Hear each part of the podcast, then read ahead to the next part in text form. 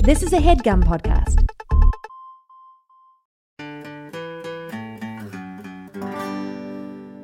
This episode is brought to you by Magic Spoon. Uh, so I got a box of four different Magic Spoon cereals in the mail this week: cocoa, fruity, frosted, and blueberry. And it was uh, the highlight of my week.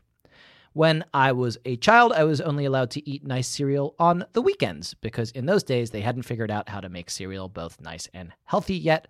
Uh, so the past few days I've been able to defy my parents and delight my child at the same time just by eating Magic Spoon's amazing frosted flavor, which reminds me of the only two days out of every week that I was ever truly happy as a boy.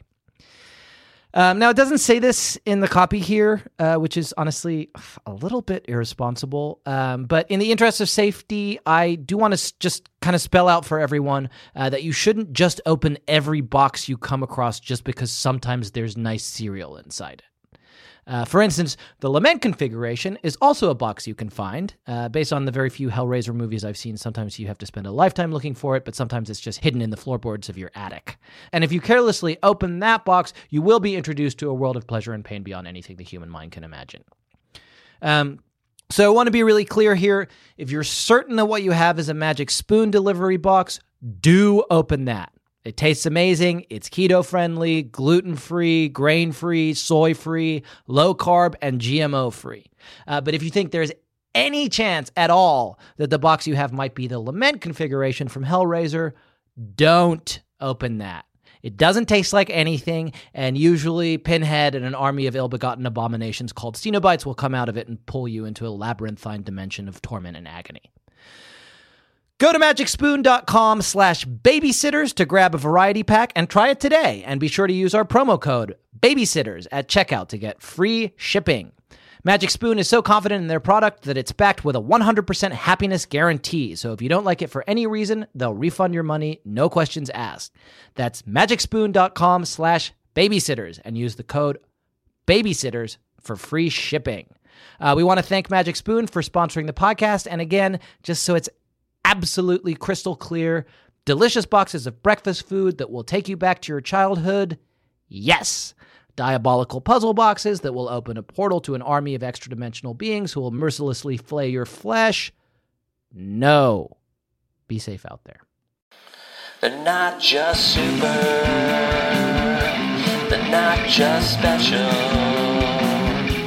They're not just super.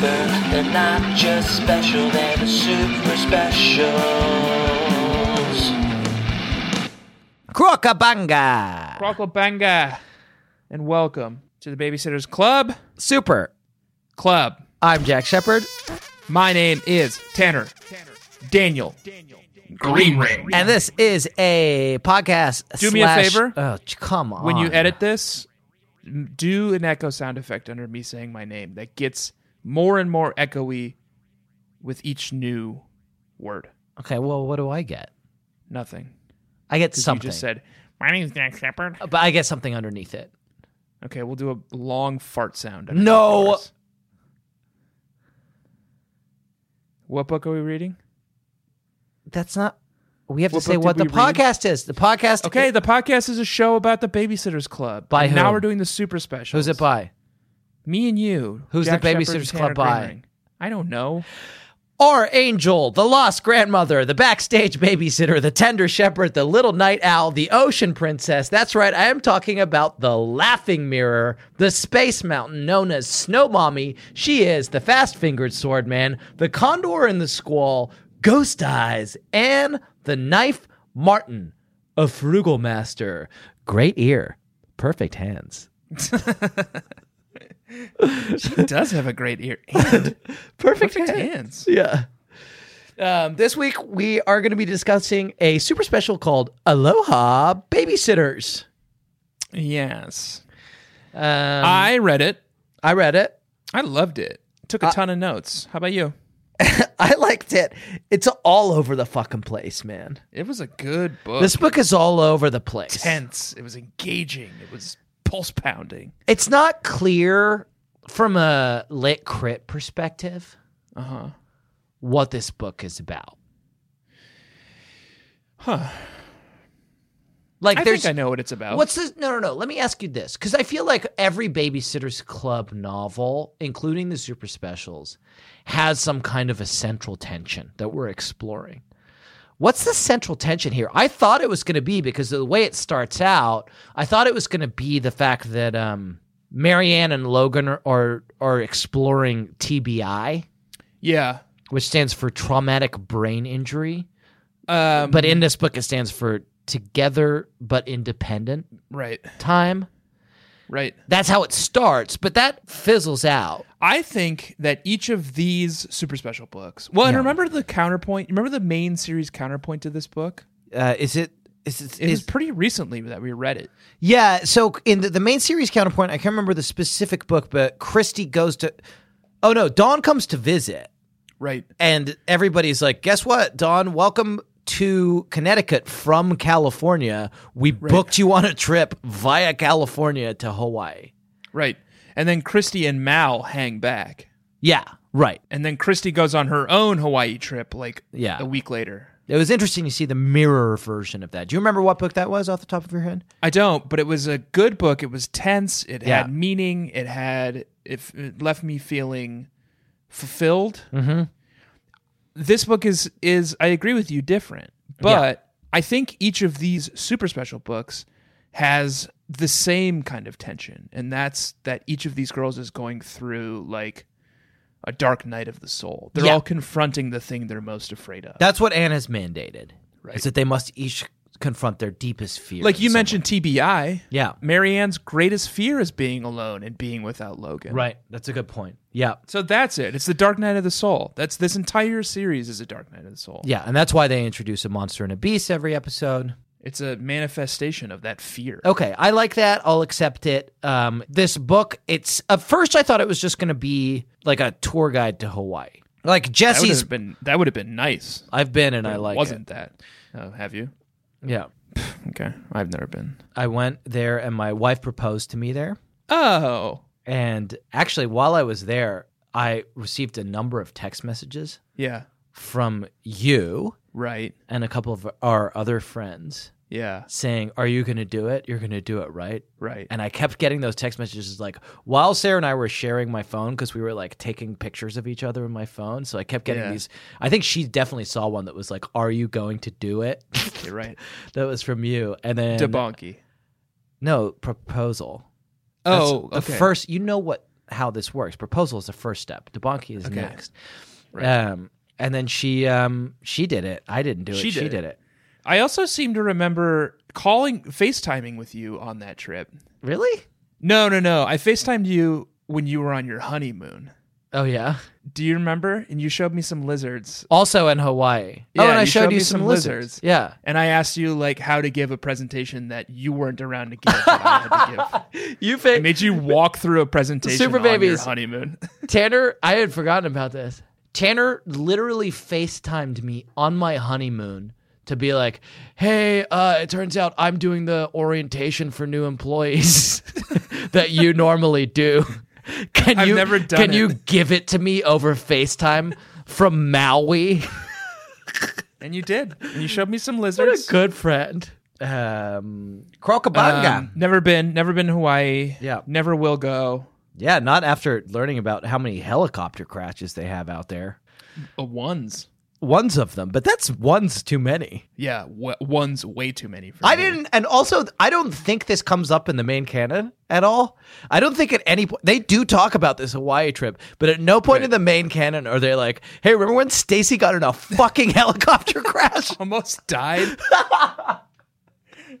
no, No, I don't remember that. that's a pretty big never thing brought it to up leave before. out. And Yeah, it was pretty fucked up. There's a lot that happens in this book. I can't believe you don't have any notes. Baby Nation Jack, before this we started, was like, I don't have any notes. I'm glum plum still. I didn't say glum plum, and I also said I don't have a lot of notes, by which I mean I have a ton of fucking notes, enough to cover probably two hours of content, but not as much as normal. I'm still a glum plum. I don't have any notes. You're gonna have to carry this one. To- w- See when there was two footprints, sets of footprints in the sand, and now there's only one. That is where you carried me. Are you still carrying me on these foot- these Yes. footprints? Yeah. Yes. Good. Thank God. I deserve it. and I will be for the foreseeable future. Yes, that is true. All right, let's. Do you want to get started? Do we Yeah. do our names? Uh, I'm Jack Shepard. Epithets. Oh, okay. Um, While we're here, while we're talking about names, and Epithets. Anne.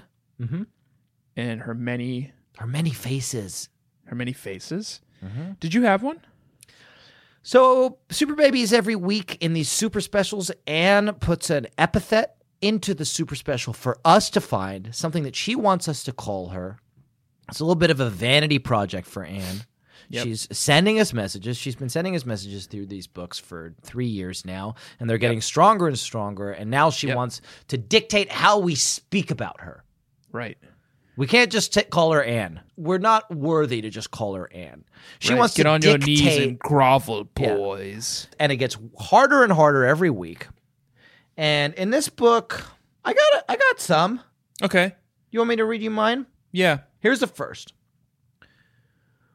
We took a hike into the crater. I nearly jumped out of my hiking boots when I saw a boar running across the path, and I pretended to jump into the bottomless pit.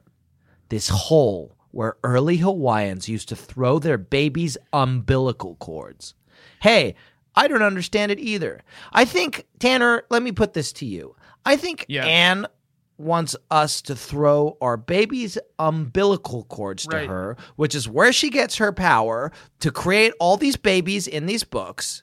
Right. And as a way of recognizing that, she would like for us to refer to her as the bottomless pit. Right. What I like about that is Mm-hmm. I know a little bit about Anne, Mhm. and I know people are already throwing umbilical cords at her. Yeah. How else does she To get the power, power her to dark arts. create all these babies?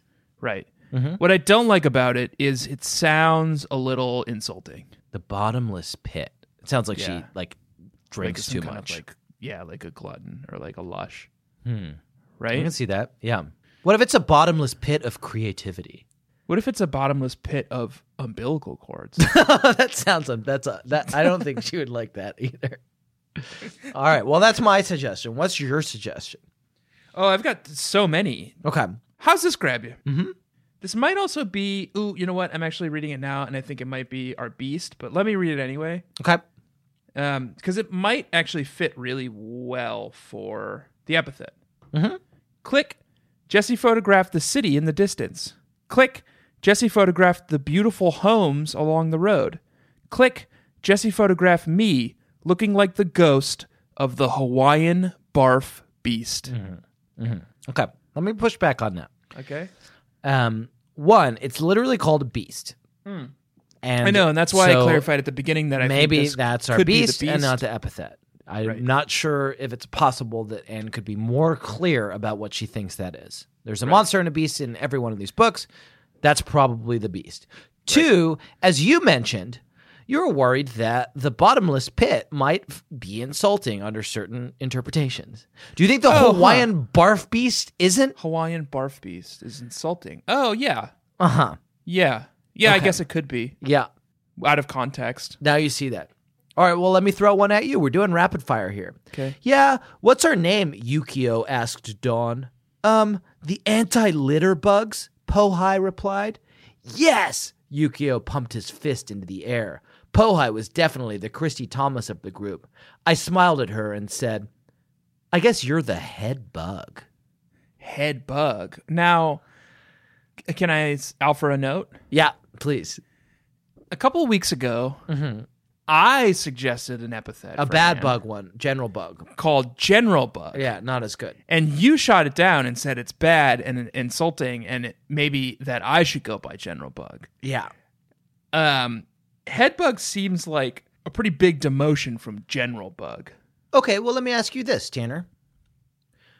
General Bug and Head Bug walk into a bar. Uh Uh-huh. huh. General Bug and the Head Bug walk into a bar. Uh huh. The Uh-huh. bartender says, The Head Bug. General Bug and the Head Bug walk into a Okay. Mm-hmm. bar. The bartender says, Which one of you two is the head? Who of what? of the bugs? Of of all the bugs. Probably general because it's a fucking ge- like that's a high ranking position. Also, head bug makes it sound like it's just a bug that lives on your head, Okay. like that, lice. That I will accept. Is Okay. a problem. Okay. Can I do one more swing at it? Yeah. And I think this, I think you're gonna like it because Okay. it's your kind of thing. Okay. Stacy wears great clothes too, but her theory of fashion is more cool at the store, cool on the body. I loved that. Her style is young sophisticate. Oh. And it's ca- both those words are capitalized. Young sophisticate is good. What about also maybe cool at the store, cool on the body? Can it be all? Can it be all of it? I think those things are all Anna very Martin good. is cool at the store, cool on the body. She is the young sophisticate. Yeah. Now we're talking. All right, I think That that's feels pretty good, right? that feels great. I have one more, but I kind of want to claim it as an epithet for myself if I Okay. can. Let's hear And it. It's not quite right for Anne, but I think it's very, very fitting for me. Mm-hmm. If you could just refer to me this way from now on, that would be great. And you want me Maybe to an Mm-hmm. intro every stop week. referring to you as General Bug? yes. Okay. Yes. All yes, right. yes. I will I would write like that this down. from now on. Okay. This is from uh, Logan chapter. Did Jesse tell you about my surfing lesson? Don't believe her.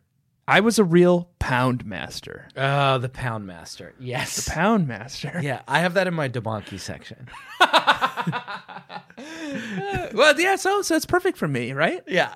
So Pound Master Master is Debonki. apparently a surfing term that I hadn't heard before because you're pounding the waves. Pound Master's great. I'll happily call you Pound Master. Thank you. The real Pound Master too is good. So Anna Martin, cool on the cool in the s- wait, was it cool in the store? I bet that Twitter handle is untaken. Oh, Pound Master, it's absolutely. No, no, no. The real Pound Master. I don't want to be the real Pound Master. I just want to be Pound Master. Jack and Tanner both furious. Google. Faces, Jack Googles. Uh, so real Pound Master is already taken by someone called Pound Master Brown, who hasn't tweeted yet. Oh, you know what? You know what sucks? What? Pound Master is also taken by someone called Ilyas Maya, and they've only tweeted 15 times. but the real Pound Master is free. Okay, can you claim it really quick for me? No. The Pound Master is also free. Okay. Baby Nation, I already have the perfect Twitter handle. It's just at Green Ring. Yeah. Um, so I don't need it, but if any of you wants to go claim the real Pound Master or the Pound Master on Twitter, yeah. feel free, but just know that like I could come and take it from you at any moment because I am the Pound Master. Yeah. Yeah. Well, you got to talk to Pound Master Brown. I love that this man took the time to sign up, give himself the name Pound Master Brown and the handle Real Pound Master, and then just never had anything to say. Never followed through, right? I guess he said everything he needed to say. Message received. Message received. Pound Master Brown. All right, good. Let's describe this book. We have a segment that's called the 90 Second Rundown. Um, it's about me. It's mostly about me. It's where I describe this novel in 90 Yeah, man. seconds. And Yeah. it at begins it. Go for with you. doing You your describing the book description. in 90 seconds. It begins with you describing the book. Go. Why don't we call I have a suggestion. Okay. Let's rename the segment. 90 second rundown is fine, but it doesn't adequately describe what it is. Let's call it the um, what's the word we always use? the fucking 10 minute rundown because it always takes you 10 fucking minutes to fucking hedge and hem and haw before we actually do it. What do we actually say? What's what's top off the top of your head? Why can't I remember the word right now? For I, You're going to have to give me some more clues. We always say, "Oh, I'm gonna extemporaneous." Let's call it the extemporaneous, literary, beautifully worded gift from a very talented and prolific podcaster, Tanner Greenring, Poundmaster rundown. This is too too much stuff. Okay, how about just like the Poundmaster's rundown, the Poundmaster's report? okay. All right. All right. Babies and gentlemen, get ready for, and we do the music again. get ooh, ready ooh, for. Okay. The pound pass. No, I was gonna I- say the pound master moment because I like the No. alliteration of ma- That. master and moment. No. Just let me do this. Okay. Babies and gentlemen, get ready, and we do the music again. Get The ready pound master minute. We do the music again. Get ready for the 90 second rundown. Featuring me, the Pound Master. But first, the Poundmaster's report. Okay. That's good. I like that actually. Okay. I like it. Great. Go. Okay, I'm gonna do it extemporaneously. I'm gonna start now. okay. Four thousand nine hundred and forty-two point nine miles from the sleepy town of Stony Brook, Connecticut, six young suburban women find themselves in hostile territory. Don Schaefer, a strong advocate for animal rights and environmentalism, is horrified to find herself surrounded by roasting, suckling pigs and polluted beaches. Mary Ann Spear, whose only true comfort in this world is the familiarity of babysitting and the warm embrace of her true love, Logan Bruno, is forced to wander the islands TBI, together but independent. Claudia Kishi, plagued by the guilt of her ancestors, is unable to atone for perceived sins caused against the fine, upstanding citizens of this small island nation. So she retreats into terror and disgrace. And Stacy McGill, whose entire world came crashing down around her, just like the Bell 407 four oh blade single engine civil utility helicopter she was riding in when it hit a wind shear over the bluffs of Poo Kukui. These six young suburban Connecticuters thought they were on a trip to the beautiful islands of Hawaii, but perhaps they've stumbled upon their own individual visions of hell. Babysitters Club, super special, number 13. Aloha, babysitters. Aloha. Babysitters. Aloha, babysitters! Um, good. Crocabunga. Nailed it. That's Crocabunga. great. I left out Abby because her thing was boring, and I left out Jesse because her thing was boring. Abby's thing was pretty interesting, and Abby's in this one, and the fact that Abby's in this one makes me Oh, a right. little nervous because it means we're we're winding down. We only have two of these damn things I left. know. I Then was like, what? Abby, Abby. I did the same thing. I like wrote in my notes. I was like, "Who? Woo. A lot's happened since Super Special number twelve. I liked Abby's plot. That Abby's plot was like was very much like written for Pete. Yeah, yeah, yeah. That was it. That was like Pete's time. That to was the shine. pulp nymph Yeah, the pulp nymph. dancing across that page. Yeah. Oh, actually, I've got a quick uh, Abby's tight twenty. Bump. Uh, um, how's the Theme song. Seinfeld. the Seinfeld? Yeah, good. We'll do. We'll have. We'll have the producers p- put something in the back. I'm doing a pretty good job. Yeah, that was very good. Um, here's Abby's tw- tight twenty this week. I really liked it. She has a lot of tight twenties. She's really j- doing her fucking comedic arts throughout this whole um, novel. But early on, she goes. When breakfast was over, I ran upstairs to finish packing. okay, Uh, maybe not finish. Continue. well, I guess start would be the best word. Cut Arnold Schwarzenegger out of the movie poster for Terminator, replace him with a picture of me, cross out the title, call it Procrastinator. it's a documentary of my life. That's good. Very good, Abby. yeah. Yeah, killing I feel it. like A- uh, Pete was much better with Abby in Abby's early days. Remember how exhausted we were by Abby ga- towards the end? No, I they gave and th- look. No offense to Nola, who is one of my seven idols, Uh-huh. but they gave most of the Abbey books to Nola. Right. Nola did most of she's the Abbey book. fine. She does an adequate job. She's She's good, but it's like, she's no pulp nymph. but give Pete the Abbey books. Right. Let him have fun with those. Pete, don't there know. was a real decline in Pete books towards the end of the main Yeah. main canon. Um, all right, so we're in the middle of. I don't have an Abby's tight twenty, so I'm going to recuse myself now. Oh, I like how you made it court themed. Yeah, I'm going to insist that we get back to the 90 second rundown Oh, yeah. featuring the Poundmaster report. Introduced by the Poundmaster Report. All right, great. All right, now here's the, the main event. Um, I'm gonna have you put 90 seconds on a timer that you'll you'll Google. Oh shit! Right, Ninety. You think I'd be prepa- prepared for that each week? But I wouldn't never am. actually. I wouldn't think that. I don't think that. I don't expect it anymore. Ninety second keto bread in five, four, three. Okay, the babysitters are all going to Hawaii. It's a school trip. By all, I don't mean all because Christy isn't going because she's going with her family later, and Mallory isn't going because the Pikes can't afford it. Uh, but everyone else goes. They have a really good time.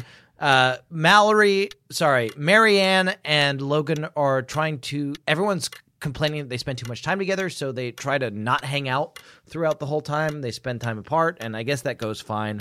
Robert Brewdoggy Brewster is there, and he is flirting with a girl called Sue Archer. That causes tension with Stacy, who gets jealous, but all of that jealousy falls away when Stacy gets into a helicopter crash. She crashes in a helicopter, and they spend a whole fucking day in the jungles of Hawaii trying to get out, and everyone thinks that they're- that Stacy might be dead, but she's not. Um, Mal and Christy stay back home and they're at farm camp. They're running farm camp, and the crazy thing that happens is that Christy made up T-shirts where that have the number of the Babysitters Club on the T-shirts. Mal is wearing it one day, and she does a bad job looking after a baby, and someone sees it and calls and harasses them she does a good job, but it, it's mistaken. Anyway, don't interrupt me. I get 10 more seconds on the 90 second rundown now because you, interrupted me. Uh, Abby is in a commercial on the island. Claudia gets obsessed with Pearl Harbor. She gets worried that Mimi did World War II, and Marianne saves a boy, and Dawn is doing beach cleanup. Beep beep The beep, beep end. beep beep beep. Out of time. Out of time. Shut up. I nailed it. I feel like I need to explain the Claudia thing. You missed the boy. I said the boy. The missing boy. Marianne saves the boy, I said. Oh fuck! You got it right at the end, huh? Yeah. Fuck. Uh, Did you get the beach cleanup? God, you did. Yeah, I got it all. Um, I, but I need What to did you explain say the about Claudia. Claudia? thing. I said that Claudia is gets obsessed with Pearl Harbor and starts to worry that Mimi did World War II, Yeah, she does a little bit. Start to worry about whether or not. which I Mimi feel did like World War II. requires some clarification. well, here's the thing. yeah, It kind of goes unresolved whether or not Mimi did World War II. that's true. yeah, I don't want to like I, I don't want to put on to Pete. And Pete made this plot. Pete did this plot. But he doesn't. He leaves it. So a big part of the plot of this is that Claudia, for some reason, I, I don't like it's it's. I guess it's a sensitive topic, and I don't know exactly whether Pete handled it in the best possible way. It just seems Or if we are, or frankly, if, or if we but- are. I've Here we never are. it's it's never occurred to me to think about this, but so Claudia is of Japanese American heritage and Yes. she goes and visits Pearl Harbor and like just fucking spirals. She spirals. She goes she goes they all do a tour of Pearl Harbor and Claudia like her whole plot is just she's just like I can't believe this happened, and I'm I can't believe I did this. ancestors are Japanese and this was bad. And where did Mimi stand on this? Is it her fault? C- Do I have to rethink whether I love Mimi anymore? Um, and then her, I was like, oh, I wonder how they're going to resolve this. And they kind of don't. Well, they like actively don't. Because, like, at the end of the book, Claudia's like, Oh, I asked my dad, and he said Mimi always refused to talk about what she was doing Yeah. in World War II. Like her dad was like, we knew people. A lot of Mimi's friends had emigrated to the U.S. and fought as American citizens in the war, and so it's fraught and difficult. But in Mimi's case, she would never talk about how she felt. That's all we know. We tried to get it out of her. she would never say. She would never say. so, Yeah. is Mimi responsible for World War II? TBD. We won't know. Yeah. Maybe we'll find out in the uh, uh, Friends Forever series. Or the mystery series. Yeah. Uh, anyway, that's Claudia's plot. It's weird, frankly. It was a weird one. And she also, like, then she confronts, like, an American GI from World War II. Yeah, I thought that and she's was like, nice. Oh, It I'm was a sorry nice for moment. being Japanese. And he's like, Oh, no. He's like, yeah, no, No, no, no. no, that was a sweet moment. She, for some reason, these girls can't just once you get a fucking a hit of babysitting. yeah. Once you get a sweet taste of babysitting, you got like wherever you go, and this is something. This is a warning to anyone. You could be on vacation in Hawaii, and someone's like, "Hey, want to babysit?" and you can't turn it down Look at all these tender babies I have. You want to sit them? And then oh, Marianne. their so- parents are out for gelato. Mm, Whatever will I do? who's going to look after them? um, and so both Marianne and Claudia like spend a full day of their vacation babysitting for this family, the Reynolds family, and the grandfather in the Reynolds family is a World War II vet, and he's like, "Ah, "I'm back, as you all know, I'm a World War II vet," and Claudia just goes, "I'm sorry." And he's like, "Excuse me." what? Thanks Yeah, for looking both- after my grandkids. Like what? Both Claudia and Marianne have weird racial tension with this like Yeah. poor Hawaiian family. Like, Oh, yeah. Marianne like others them. She's like, "Oh, so exotic." I only agreed to babysit on my vacation because I thought they were gonna be like authentic Hawaiian and like Right. have like a luau or something. and they're just like a they're a regular American family. regular They're old like- family. Yeah. Like the kids can watch only half an hour of TV and Marianne's like, oh, this is not what I was expecting. Good, good. That's enough. That's our social commentary section. oh, I didn't know that was a section we did. I didn't know that was a segment. I thought it was very well done. Um, but I think I got it all. Uh, you got most of it. Oh, I maligned. I unfairly maligned Mal. Let's talk about that. 'Cause Let's talk about um. oh, you did. Let's talk about Mrs. Uh, uh, Winfleet. Margaret Wellfleet. Well, uh, uh, just to back up one step further, Yeah. Christy makes these shirts Yeah, that say the Babysitters Club and has their phone number. which is Hands them out. Oh yeah, as which is I suspect you all know, Baby Nation, KL five three two three one. KL5. Oh, you know what I just realized? What? I'm gonna have to look at my phone to confirm this. Yeah, K and L are five and or five. five five. Yeah, it's a thing, and it, it, it there's like a there's like a term for it. It's called Klondike. Klondike Five is a thing. But that's it. If you want to call the Babysitters Club Super Babies, it's KL five three two three one. Christy made these shirts, gave Yeah. them out to everyone, including the six girls who were going to Hawaii. for a was like, week. and they all packed them and wore them. they all wore them in Hawaii. That's not how advertising works. Let me explain the funnel to you. The Hawaiians are not at the top of your funnel; they're outside of your funnel. this is a marketing term, a sales term. Right. I get the the strat. The tactic is good. Yeah. you're going top of the funnel. You're going awareness. Yeah, You're going curiosity play. You know, That's and that's great. good. But Yeah. Purple Cow. you've misidentified your audience. The top 'cause of your Hawaiians funnel- are not them. And this comes up in the book too, because in the epilogue, one of the Reynolds kids calls the number and asks, like, hey, is like Claudia gonna be able to babysit again for us? and Claudia has to call him back and be like, I live in fucking Connecticut. I just w- traveled 21 hours to get back home.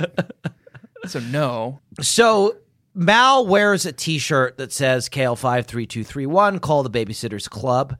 Oh, actually, this is a, I have a segment I want to introduce. It's going to be the best way to talk about this. okay. Um, okay, ready? It's a new segment. Oh, it's a new segment. Yeah. Give it a little fanfare, then, man. You're like, okay, ready? Here's a new segment. To get build it, build it up. Okay, do it. Let's do. Make we'll- me horny for it. I want to do a b- like like a. I hope you're editing this one. I wanted some like basketball sounds in the background. Okay. You know, like bouncing balls and like Baby Nation, today Jack squeaking. and I uh, carried on, uh, I would say, four minute conversation about basketball. Oh yeah, it was good. It was real. Yeah. yeah. we listen to a basketball podcast now. We Uh, both do. Yeah, um, it was good. It was very good. I was like, hey, what do you think about this Knicks trade? Yeah. And Tanner was And I like, started oh, talking about AD and yeah, James Harden, how I Good. don't like rooting for the Rockets. Very good. Very good. Very impressive. Couple of sports boys over here. All right, so what I want is some like I think I want some bouncing basketballs and some like you know that screeching sounds that, that Yep, your yep, yep, the yep. shoes make on the floor in the gym and and other noises. Ooh, I'm gonna do. Remember that commercial from the '90s that was like stomp? It was like music with the basketballs and screeching. Oh, that's great. Okay. I'm gonna do that. Okay. Good. All right. Do you remember that commercial? uh, I'm gonna yes. send it to you. Okay. All right, but now I want to say my thing. Get out your boys' basketballs and put on your Duncan pants because it's time for Mr. Prezioso's Boys Basketball Corner. What else do I gotta show you? Hello. oh no, sorry. You should do it. It's your segment. you be Mr. Prezioso. I didn't realize we were going to do a role play for this segment. well, you just said it's Mr. Prezioso's basketball. Okay, corner. fine. Uh, hey, I'm Mr. Prezioso. Uh, do you want to be m- my wife? Um, no, you want to be Mr. Prezioso, and I'll be your wife. O- okay. Okay. Uh, I'm Mr. Prezioso. Um, do you want to be my wife? That's a, a weird thing to say to me, darling. We've been married for years. We have two children. Beautiful children, Jenny and Andrea. yeah, we love them very much. Prezioso. Anyway, m- Mr. Prezioso, it's your, as it is every day yes. in my heart, it's your day Uh-huh. to day. And I want to ask you, what do you want to do tonight? What do you want to do? If you could do anything, what do you want to do? Honey, My love. I want a divorce. and I'll tell you why. I'll tell you why. Okay. Because after years of marriage, Mm-hmm. if you if it's still unclear to you what I want to do tonight and any given night, yeah. you clearly don't love me because all I want to do is watch boys basketball. Oh, okay. Well, that's unfortunate because what I have specifically planned for tonight is we're going to go to our nightmare parenting group. Oh, okay. Can you go and I'll go catch a game at the SMS gym? No, I got to go to the parenting group tonight. Maybe get out there, give some pointers to those boys. we got to go to the parenting group. The other parents have told us that um, we're giving Jenny too much power. Power forward or No, too much, just too much power, and we need to start setting limits. Okay. Jenny's in rebellion, you see. Yeah. She's been throwing tantrums. Right. You know, I see this a lot on the court. I think if we just bench her for a couple games, make her aware that she's got some discipline problems. You know what? Frankly, you know what always helps in these situations? Threaten a trade, Okay. F- threaten a release, even. Be like, we don't even have a trade for you. We're just going to release you. You're going to go free agent They're going to go to Dallas. whether or not someone picks you up, or, or worse. What about you? You know what, Jenny? You What? could up end up in Atlanta. Yeah. Or You want to be on the Hawks? I don't think so. Orlando. Oh, horrifying! you ever been to Orlando? so many fucking mosquitoes. Yeah. So let's just say, you know what? Let's not even say. Let's just fucking do it. Let's teach her a lesson. Set an example. Okay. Jenny's now a free agent. If she throws a tantrum, if you- You're relying on me. You know to what? Finish that sentence. No, I've got it. I've got it. I've got it. If you're gonna throw a tantrum, you ain't gonna be throwing bounce passes. Hey, Jenny, you got an option. You can either throw a tantrum or throw free throws. that's great. Yeah, take, Take your choice. your choice. Okay, 'Cause- good. I'm done with this. And scene.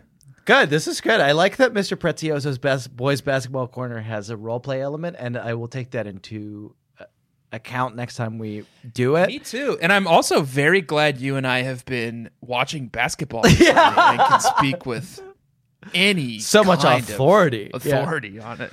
But this week, uh, j- the Preziosos are going to this nightmare parenting group who have like given them all these new mandates about how to deal with their fucking spoiled ass daughter. Right, which is how Mallory gets into trouble. And this is how Mallory gets into trouble because Mrs. Prezioso is like, hey, thanks for babysitting. I know it's the SMS boys basketball championship tonight, but it, actually, we're going to our parenting group again. And they've told us that when she throws a tantrum, you just have to let her fucking cry it out. And Mal does that at a playground, and this fucking dingleberry. Beat, yeah, okay, yeah, Dingleberry. Margaret Wellfleet, this fucking lady at the playground, comes up to Mal, and Mal's wearing her BSC shirt with the phone number. Here's what Margaret Wellfleet says You're allowing this child to cry in the playground? How dare you?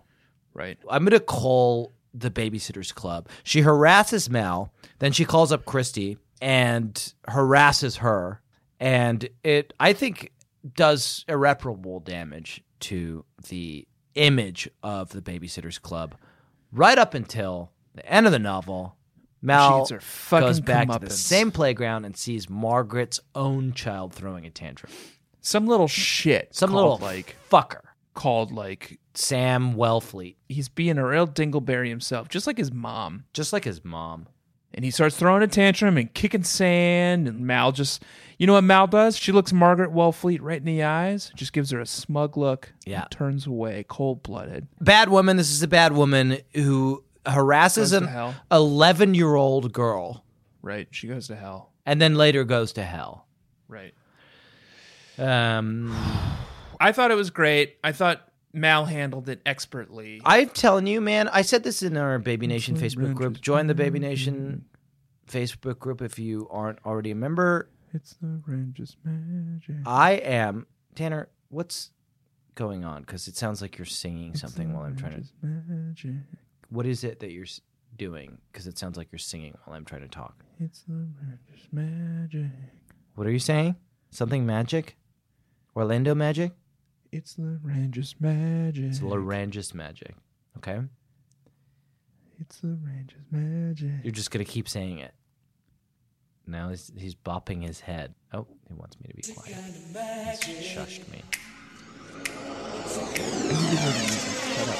Typing something?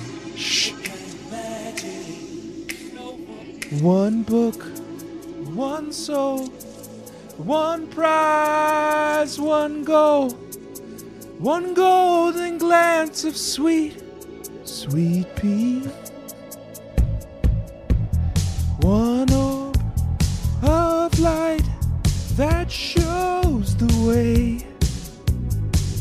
Only Anne and Pete can win this day.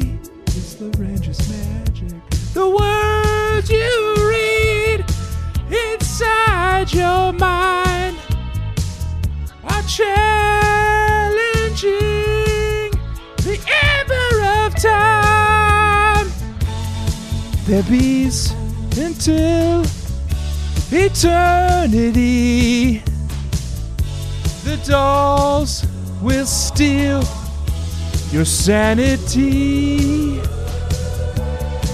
Is this Lorange's magic? There can be only one. This book that lasts a thousand words At least. will soon be done. His pikes, their burns, impress me. I'm hearing dubstep harmonies. It's the Ranger's magic. The words you read inside your mind are challenging the ember of time. It's the Ranger's magic. I don't know this song very well. I've never heard it before. Thank you, Baby B. Haley, for this week's Larangis Moment theme song set to the tune of It's a Kind of Magic by Queen. Oh. Um, I did my best, but Freddie Mercury has a range that I just can't match. Yeah, you scared my cat. He was trying to sleep. I think he woke him up. Did you think it was good, my song? Uh, I Because didn't. at some point, we're probably going to cut, but you said, I don't know this song, yeah. which makes me feel like I didn't do a good job of singing it. No, I don't know it anyway. You would recognize it, I liked watching you do it. right? I, I enjoyed watching what you were doing. Jack, each week in these books, when we're blessed by the sweet, sweet feet of sweet, sweet Peter Larangis, Yeah. treading on our hearts and in our minds, Yeah. we find a moment in this book that Could only have been written by have this. been written. Right. And normally, Tanner, Normally, th- that moment is the signal to us that the ghostwriter of the novel must have been Pete Larranges, but this week that wasn't true because the signal to us that the ghostwriter of this novel must be Pete Larranges came from Anne, Yes, yes, yes, yes. who put her acknowledgement. The author would like to thank Pete Larranges, Peter Larranges, sorry. The author would like to thank Peter Larranges. We had to email Pete earlier, and I, I wrote an email to him, and I wrote Pete, and then I looked at every time that he's ever written his name, and it is as Peter. Peter. including Yeah. in these books, including on his like webpage. First you wrote sweet Pete and then you're like, "Oh no," and Yeah. deleted sweet and you're like, "Pete." And it's I like, was "Oh like, wait." "Hey, Pete, I could smell your feet from here." Um, so it's Peter, but Anne, for the first and only time, put the acknowledgement up front of this book. Do you think she's jealous? Do you think she doesn't like the Larangis moment? Do you think she thinks it takes away Well, from us? she invented She was like, it. "Oh, here's your Larangis moment. It's the fucking acknowledgement that I wrote." She invented Lorange's moment, so she can't be petty about it now. She but maybe did she this. doesn't like us taking it over. Oh, you think this is a shot across our bows? Yes. She wants us to be talking about Anne. Okay. She suddenly puts Pete up front where she's like, okay, here's the Larangis moment. The Larangis moment is the moment when you realize that only Sweet Pete could have written this sweet, sweet book. And guess when you realize it? It's the first fucking page and it's something I wrote, Anne wrote. Thanks to Pete, who Ghost wrote. Right. There's your Larangis. She wants that to be the Larangis moment. Hey, assholes, Yeah. don't even bother looking for one Yeah. cuz I'm going to spoil the surprise for you right now. This ri book was written by Pete. Yeah. You can't spell Okay. Larangis moment without Anne. Technically true. Yeah. So, you got us Anne, but you know what? Yeah, I found one anyway. We soldiered on and we found two anyway. Yeah, I here- suspect. Here's mine. Let me tell you mine. It's a Jenny Preziosa moment. it's very good. Only Sweet Pea could have done it. Jenny is in fine form. She's insufferable. She's going through a really difficult phase. She's throwing tantrums. The Pretriosas don't know how to deal with it. Mallory is trying to ignore her tantrums. And so Jenny throws one, and then Mal's just like, all right, I'm going to take Andrea outside. And like, when you're done with your tantrum, you can come back out. Right. I was back outside, fastening Andrea in her stroller and tying a bonnet on her head, when Jenny emerged. She was wearing a tiara and a cape, and she held a magic wand in her right hand. I'm going to make the park into an enchanted world of deep discounts. um, excuse me? That means toys and games, Jenny explained. I saw it on TV. This fairy goes into an empty room and waves her wand and makes toys appear at the lowest possible price. oh, right, I said. Strong. Good. Very Lorange's, strong. only Pete could have written that. Uh, mine is also a Mallory moment. Okay. And it refers back to what you just said about the Wellfleet family. And it's after this Wellfleet, Margaret Wellfleet chides Mallory, and they have another interaction with her and her son at the park. Mal is there with Margot, and they're building sandcastles. A little boy who looked around three years old was walking away from Margot with one of her plastic shovels. Hey, Margot yelled. I'm using that. She ran over to him and held out her hand. That's mine. Would you please give it to me? Mine, the boy said, stalking away. I thought Margot might make a scene, but she didn't. She stewed for a minute, then turned back to her castle, keeping an eye on the boy. The boy dug for a few moments, then wandered away from the shovel. Margot was ready. She scampered over and took it back. I gave her a wink. Good move. More water, peasant, Margot demanded. Strong. Very good. Very good, Sweet Pete moment. Goodbye. Goodbye. Oh, we're taking a break. Yeah, bye.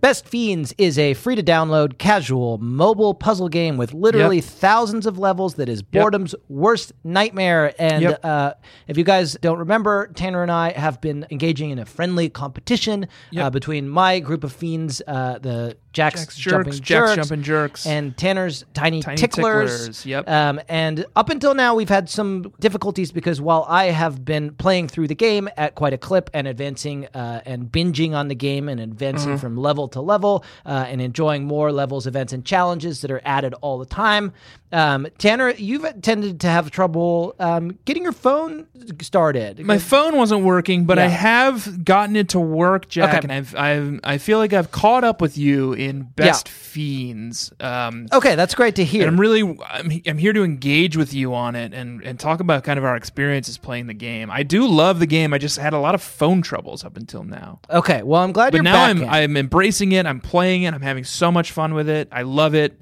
Okay, well, I'll start. Uh, so, one of my experiences playing the game that I really enjoy is um, I really like picking which fiends to use and Oh, I upgrading love them and c- building a crack team as I go through the levels. My favorite is Mordecai. okay, that's not one. It's my favorite fiend. What level are you on, Jack? I am somewhere in the 40s. Okay. And yourself? Seven D thousand. Well, uh, okay, that's a lot. They do have thousands of levels, uh, and they do have updates all the 70,000. time, so you can keep At playing least as much seventy as you want. thousand. Yes. So Yep. that's what level I'm on, and w- I am having a fun with it. It's me. It's Mordecai. Yeah. It's um. okay, that's not one of them. Well, maybe it's in the later levels. It's and- well, you haven't got there yet. Well, uh, it says here what makes you want to keep at it that's a good thing for me it's just it's binge worthy and it's like it's bite size you can just play like a little bit for like 10 minutes uh, when you've got when you're waiting for the something whatever To me, it's the feeling it gives me. If you know what I mean. no oh just binge worthiness It feels so good to play. Yeah. and uh, when do you play Only at night, baby. okay great perfect um, Only at night. okay perfect i'm starting to think that you uh, still have not been able to get your phone started I I really want to play more.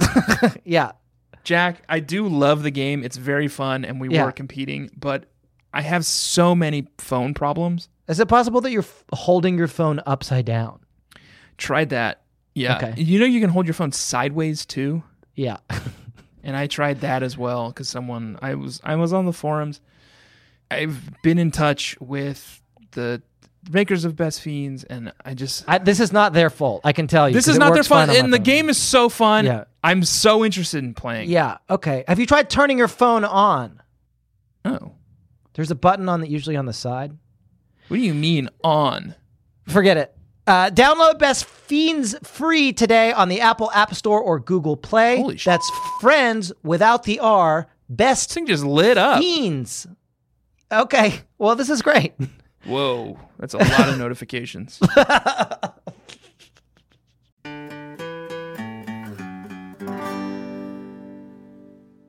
Tanner, Jack, do they or do they not call you the Pound Master? um, I have been referred to as the Pound Master, yes, Okay. Well, g- I'm glad. on many occasions. Yep.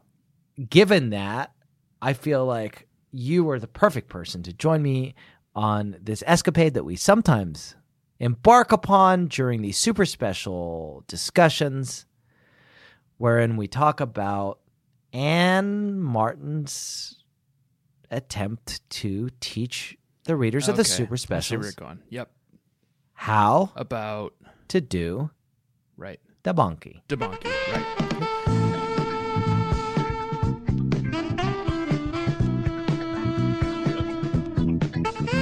Yes, I don't know if we need we have music or anything. it is. Oh, I don't know. Do we? It's how to how to do debunk. How to What do oh, debunk. oh, oh, I just had an idea. Uh, Post uh, people in post. Insert that sound of the turtle having an orgasm while humping the shoe in here. It goes like. Do that here, and maybe some music. Okay, Okay, that's perfect. great. It's troubling that both of us can so easily summon the sound of a turtle having an orgasm. and then it didn't even like neither of us skipped a beat. No. Um, it's never far from my mind. In the first of these super specials, Super Babies, Anne uh, dedicated the novel to Debonki.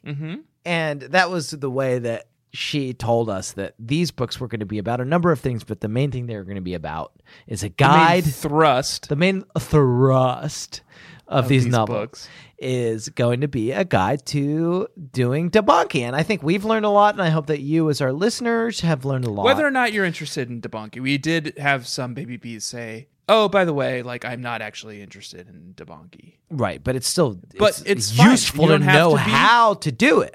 just in case." And just in, just so you can understand, like some of these interactions you're Yeah. seeing between your fellow humans every day, Right. Like, why are these people doing that? Well, that's Yeah, that's part of the debunking. sophisticated dance we call debunking. yeah. So what do we know so far? The first thing you do is you put on a Daft Punk helmet that has the r- red laser Visor lights that that say says, "Me like a debunky," Debunking, right? or some other some other way of signaling to Clear someone. signal, Clear signal. gauge their interest, If they say no, go away. respectfully bow. go away. If they say yes, we're in good shape. This is good. This is your crush uh, is interested, and you. I think you. The next thing you do is you tilt their head back, right Yep. All- Tilt their head back. Put your finger- Kiss their. under their chin, Yep. Yep. and Kiss their solar plexus. kiss them on the solar plexus, which is somewhere in between, or s- the south chin- of the neck. south north of the neck, north of the Crotch. belly button. Belly button. Kiss them somewhere there in that line. No, don't in a direct deviate. line. Yep. And then it's kind of a confusing miasma. Oh, I think you have to go completely limp at some point. Make your whole body go limp. Right. Including any part of you that Right. would otherwise be Non limp. erect. Okay, well, that's a way of saying it. And then recap, Yeah, review. right. I like it a bonky. Did you like a debunking? Good night. Good night. I'll see myself out. Okay, you know this. You've listened to the show before. This week, Anne uh, saw fit to put uh, some really great tips that have added a lot to my knowledge here. It's during this section where, so we haven't talked about this that much because it's not a very interesting plot, but Dawn's entire plot line is that she goes to a beach in Hawaii and there's trash on it Yep. and she decides that what she's going to spend her fucking vacation in Dawn. What she's going to spend her vacation in Hawaii doing is cleaning up trash, on Cleaning the up beach. garbage, right. Nobody likes it, Dawn, but that's what you're doing. That's not true. Yu-Gi-Oh and Yu-Gi-Oh's friend like it. Yeah. So these two uh, kids that they meet who are swimming in the trash beach uh, do get excited about it. But a thing that happens um, related to Miss Bernhardt triggered for me an understanding that this is the moment where Anne is teaching us how to do debonki. I would like to read the passage to you, Tanner, and we can kind of analyze it. And um, if you're taking notes back home, as I'm sure you are, you can please add this to your notes about how to effectively do debonki. Right. So this first part is how we know that this is about debonki. They're cleaning up the beach. My goodness, Miss Bernhardt exclaimed, picking up a discarded bathing suit. This person must have had a chilly trip home. so she finds a discarded bathing suit. A couple of people have just experienced on this very beach. Debonky. Right. This is Debonky Beach. Okay. The kids cracked up at that. And then here's what we now learn we found all kinds of interesting things on the sound and in the water after that. So this is Debonky Beach, and here's what these girls find. And this these are the clues that Anna's laid down for us about Right. how to effectively do debonking. A chicken skeleton, Ooh. a few clumps of dog hair, Yep. a Grateful Dead cassette. Yep. a steering wheel, Right. a California Angels baseball cap, and a stethoscope. Yeah. Don't ask me, says Don. Don't need to. I know the explicit purpose of every single one of those things. Yeah. Obviously, you put on the Grateful Dead cassette. You take the Chicken skeleton? well, chicken skeleton comes later. You take the uh, Clubs the of hat. Dogger? Oh, the baseball cap. Yeah. You put that on the door handle so your roommates don't come in. Right. Dog hair goes on. Mm-hmm. Chicken skeleton okay. Yep. That makes sense. and then you want to use the stethoscope Uh-huh. to like okay. right Yep. it's the only way to I had never thought of a stethoscope being used Yeah. that way, but yeah, that makes a lot of sense. was there anything else No, that's it. You throw you throw on Grateful Dead. You put a California Angels baseball cap on the door handle, and Right. then you right and you dress your spouse or sexual partner as a mm-hmm. and uh, they use the stethoscope to right put the stethoscope also a also up, right um, and then all that you both have left is a steering wheel, which you're both going to use to.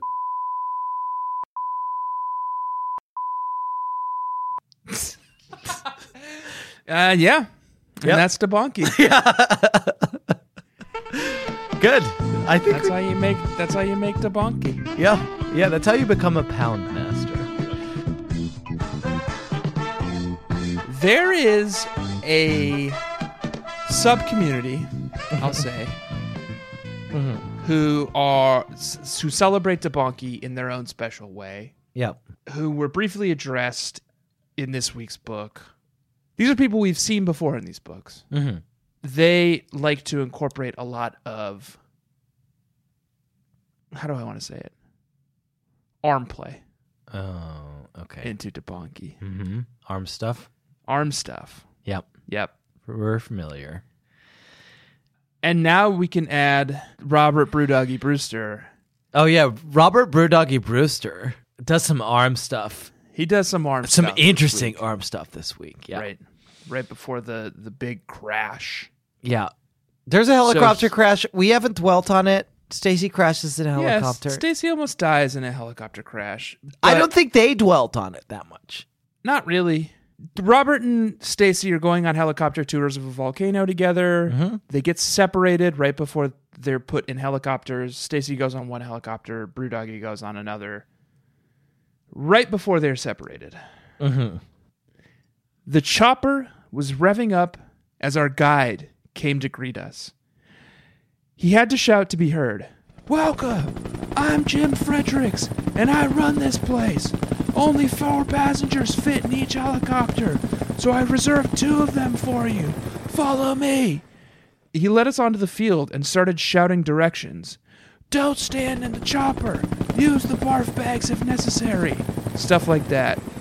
Stacy squeezed my hand. That felt great. Right. That's good.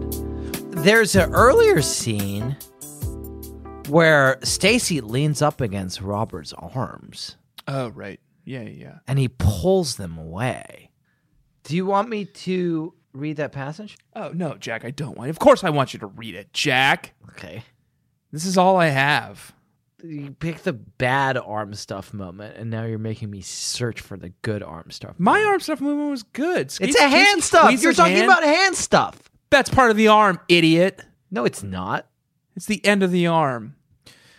All right, so this is the real moment This is foreplay, I This think, is- what you're doing.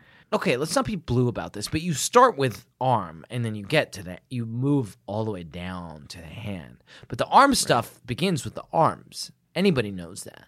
Robert put his arm around me. I exhaled deeply. I didn't shake off his arm, but I also wasn't exactly cuddly. She's annoyed with him because he's flirting with Sue Archer. Yeah, why don't you go do arm stuff with Sue Archer? Yeah. Robert. Sue is a big talker. Robert was right. Maybe I should just lighten up, I thought. We were in the world's most romantic place. Why not just relax, snuggle with Robert, and enjoy it all? I started to lean back, the, and, and I was like, at this moment, I was like, okay, Anne, There it goes. you're leaning back into his arm. Wha- the, you're going a little too far here, but Robert was already pulling his arm away.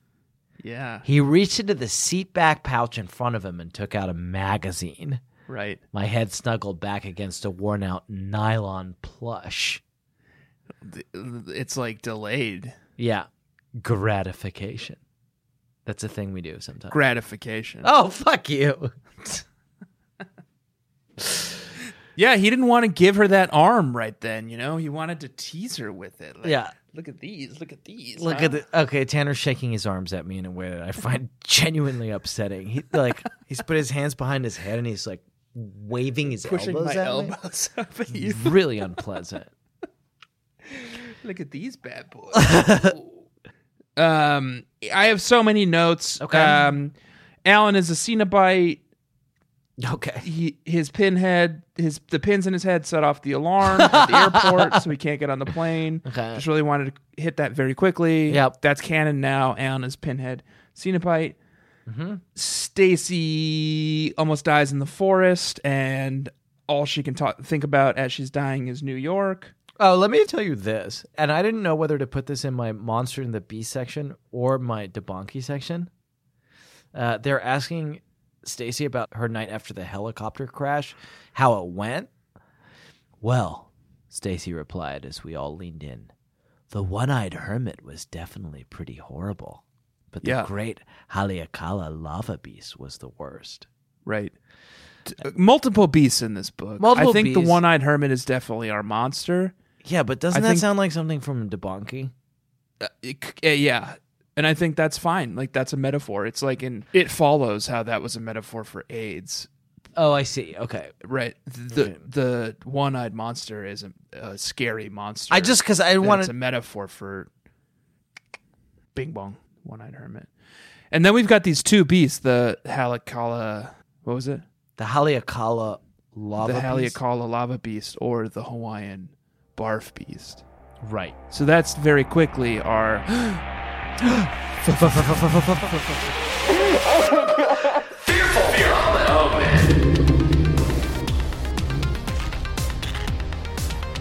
So the monster this week is the one-eyed hermit, and the beasts are these two beasts: the Halakala lava beast and the Hawaiian barf beast. And then, very quickly, Were you this week? Immersed in thirst. Yep. and I was. Um, This is the Abby subplot. She starred in a commercial, which is very weird. Oh yeah. She's thirteen. We didn't talk about this. This is one of the more interesting things that happens in this novel. There's a, a volleyball match on the beach.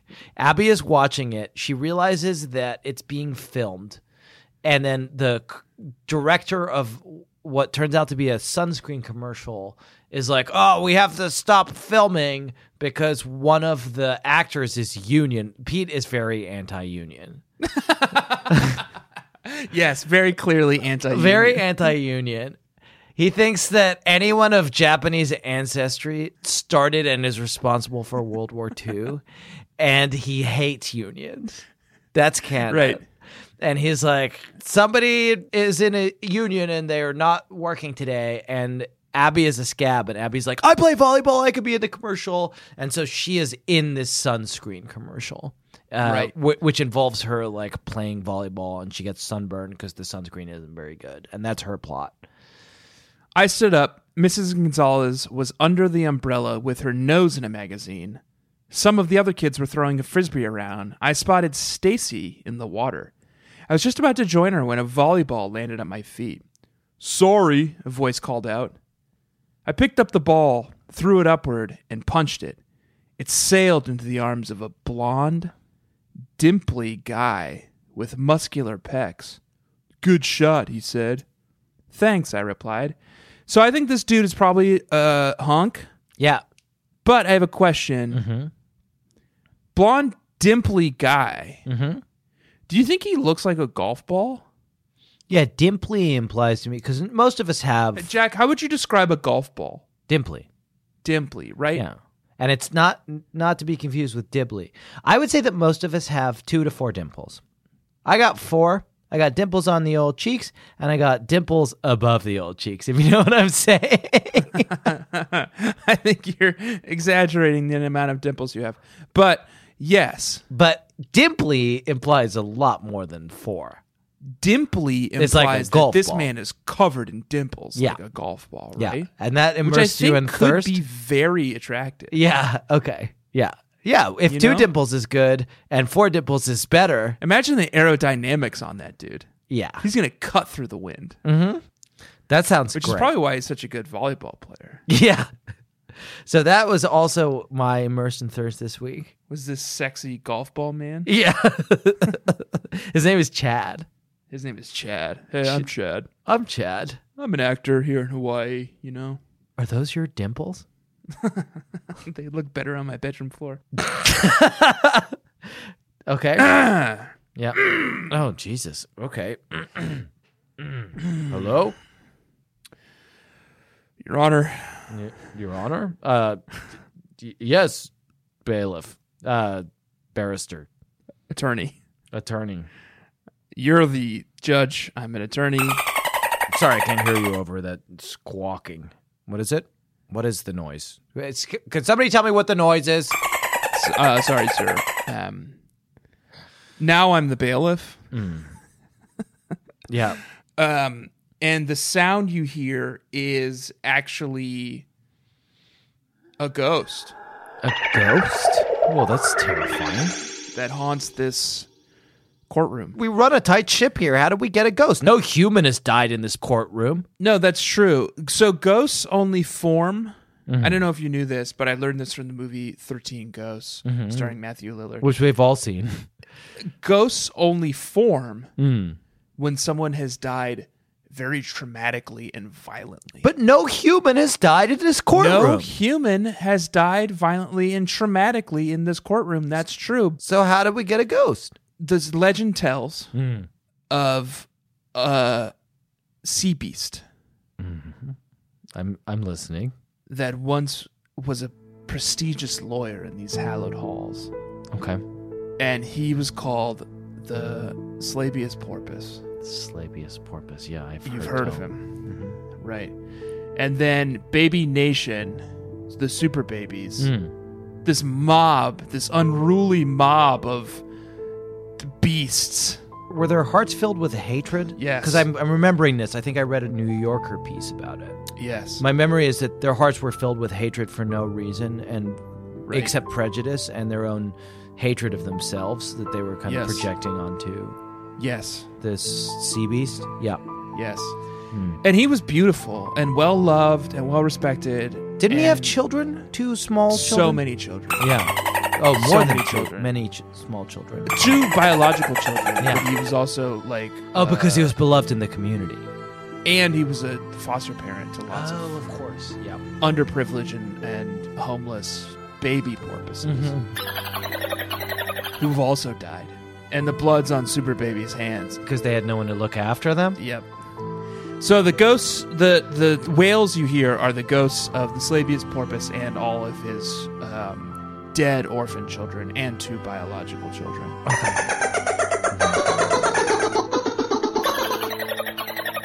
and there's nothing we can do about it.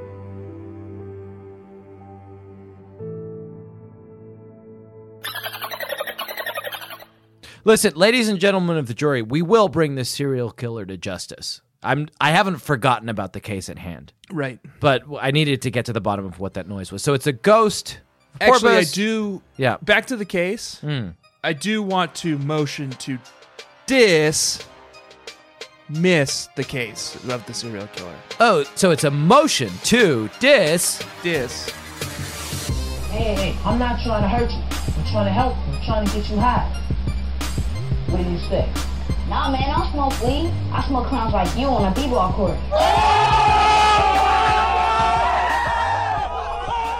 miss, Miss. and that means you want to dismiss the case or something else. Dismiss the case. Okay. But also, um, I have a burn from the book. Okay. It's my burn of the week. Oh, it turns out that the serial killer was Baby Nation, and the victims were all the The victim was the porpoise. porpoise babies, Right. including the Slabius porpoise. But you're off the hook for now, baby nation. Case dismissed. But you had a burn? Um, of the week? yes. Tell me. It's back to Margaret Wellfleet's son, Connor, and his tantrum, and that scene that we've come back to over and over again. A masterfully written scene. Here, Margot said, handing him a smaller shovel. Want to help? No, that's a baby shovel. I want the big one. The boy began stamping his feet, kicking sand all over the place. Give it to me! Give it to me! My good BSC instincts were kicking in, but I didn't have a chance. His mom swooped over from the other side of the park. Colin, this is not acceptable behavior, she scolded. You're not acceptable, Colin screamed. You're not acceptable. Upspectable. and what do you say to that, Well, I'll tell you what Colin's mom said. Margaret Wellfleet? Don't you dare talk to mommy like that. Oh, that's a good comeback, actually. Actually, that's a good comeback for most insults. Yeah, try one on me. Right? Do an insult on me and I'll say it. Hey, Jack, Yeah. you're a fart. Don't you dare talk to mommy like that. No, yeah, that put me in my place. Yeah. also that kind of that hurt what you said. With that, you're a fart. That hurts. Did you have a burn? Yeah, it a burn. Uh, it's a burn on dawn. That's- Dong? No, dawn. Okay. Best kind of burn. What's that thing? Abby asked. She was looking at a tree with gnarled bark and oh, do you think that's where n- gnarls Barkley? Barkley comes from? Yeah. From this book? I think Is it- this IP freely? yeah. IP freely. Sorry, Gnarls Barkley. You're Yeah. going to jail. Yeah, you're in prison right now. You'll be hearing from our fucking lawyers. Who was a porpoise, but not anymore. Oh God, don't bring it up. It's too soon.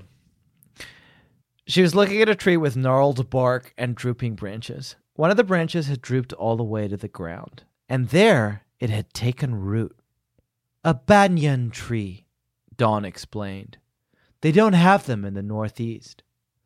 Uh, thank you, Miss Natural, Logan piped up out of nowhere. Will you be eating the leaves raw or steamed for dinner tonight? Good. Very good. Probably steamed. let's leave. We leave now. Gamoo, Gamoo. get me out of here. Oiny. Oiny, only in New York. IBS. Baby Nation, thank you so much for bearing with us. Thank you especially BSD. for bearing with me. That one means babysitter duo. Hey, W O R. excuse me. That one means without Robert. These are some of the acronyms this week. Okay, let's not. Oh yeah, and what's the one? Independent. IBS. No. IBS means irritable bowel syndrome. TBI. Together- TBI. W O R. Together, but BSD. independent. Oiny. Yeah. Listen. Listen. Navi. Excuse me. Ocarina of Time. Oh yeah, that is that is right. Hey, listen. here's the thing. We have a new Hey. show. No, don't do Listen. ocarina noises. she does that in the, when I'm trying to play the game too, and it's annoying. we got a new show. Sort of. It's a brand new show, and it's only five dollars a month I don't know if I would call it a show. as an experience. I would call it an elite, yeah, one of a kind experience for rich, elite people only. yeah, and also people of normal means because it's only five dollars a month, Multisensory elite experience Yeah. for rich people only. and people of normal means Okay. I feel like that kind of undermines our whole aesthetic. for elite, fancy people only. Right. including those of normal means, because it's only $5 a month at our Patreon where you can support us. And the show is called tentatively Babysitters, Baby Elite, Elite Baby, Little Sister, Big Episodes. Right. And it's the best show we've ever done, and it's better than anything else we've ever done. And you can Right. go to patreon.com slash BSCC podcast and subscribe. Check Right. it out. Listen to the show. You still get to listen to this one, but you also get to listen to that one. And we hope that you will do that because we're putting a lot of time and effort into it. For those of you who are not familiar with Patreon, as some of you may not be, it's a website where you give us $5 yes. each month and you get a specialized private RSS feed that you can add to whatever podcast listening app you use to listen to our new elite experience only for rich people. and for people of a reas who can afford five dollars a month and want to listen to more of us talking about the Babysitters Club, in this case, Babysitters Little Sister series. And I know what you're thinking. Oh, I've heard you talk about that before. Not like this. Mm-hmm. Not like this. Not like this. Not like this. Not from our helicopter pad as we're touching down in our Tesla bladeless gyrocopter Yeah. into our mansions filled with gold dust. I have one mansion that's just filled with gold dust, and I go there and I breathe it in to feel more powerful. And then And I it's take not my- good for you. No, it's not good for me. So then I take the gyrocopter up to Iceland to get my lungs fixed. I don't know if you know this. Iceland's the most expensive place to get surgery, Exactly. and that's why I go there. Yeah. And y- you know the only way that Tanner can afford that is from your contributions on our Patreon. Patreon.com slash BSCC podcast. Check it out. It's good. Uh, also, rate and review our show on Apple Podcasts. Buy our merch at bit.ly slash BSCC merch. This week, we read a book called Aloha Babysitters. Next week, we're reading a book called BSC in the USA. Oh, they finally do it, huh? They finally cross over into our world, Yeah. the USA. They cross over into our world. They're going to see the United States of America. They're going to learn about our culture. Hopefully, we'll learn something from them. This week, Super Babies, I have been the one eyed hermit. And I'm the Pound Master. there you go. I was hoping you'd get there. Please don't forget to round off the corners in your bedroom, drown all your dolls, call your senator, demand your right to bear time. Have fun. We went like 10 books without doing the normal outro, and then we just fell back into it. I need to work up to the new one, and you always ruin it. Go ahead. You always ruin it. Call your senator and demand your right to bear time. Have fun and be careful. And I'm yours until I see the salad dressing. In 86, and in high road, the first book of what became a cult, and now it's time. Babysitter's Club,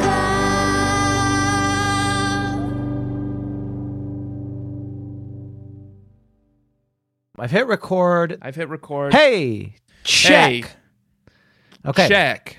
One, Check. one. Uh, t- w- one second. Okay. Okay, go ahead. One. Go for Tanner. Do you, are Sorry? you Googling how to count? One. Nope, I was Googling my Laryngeus Moment song, so it's on deck. That was a headgum podcast.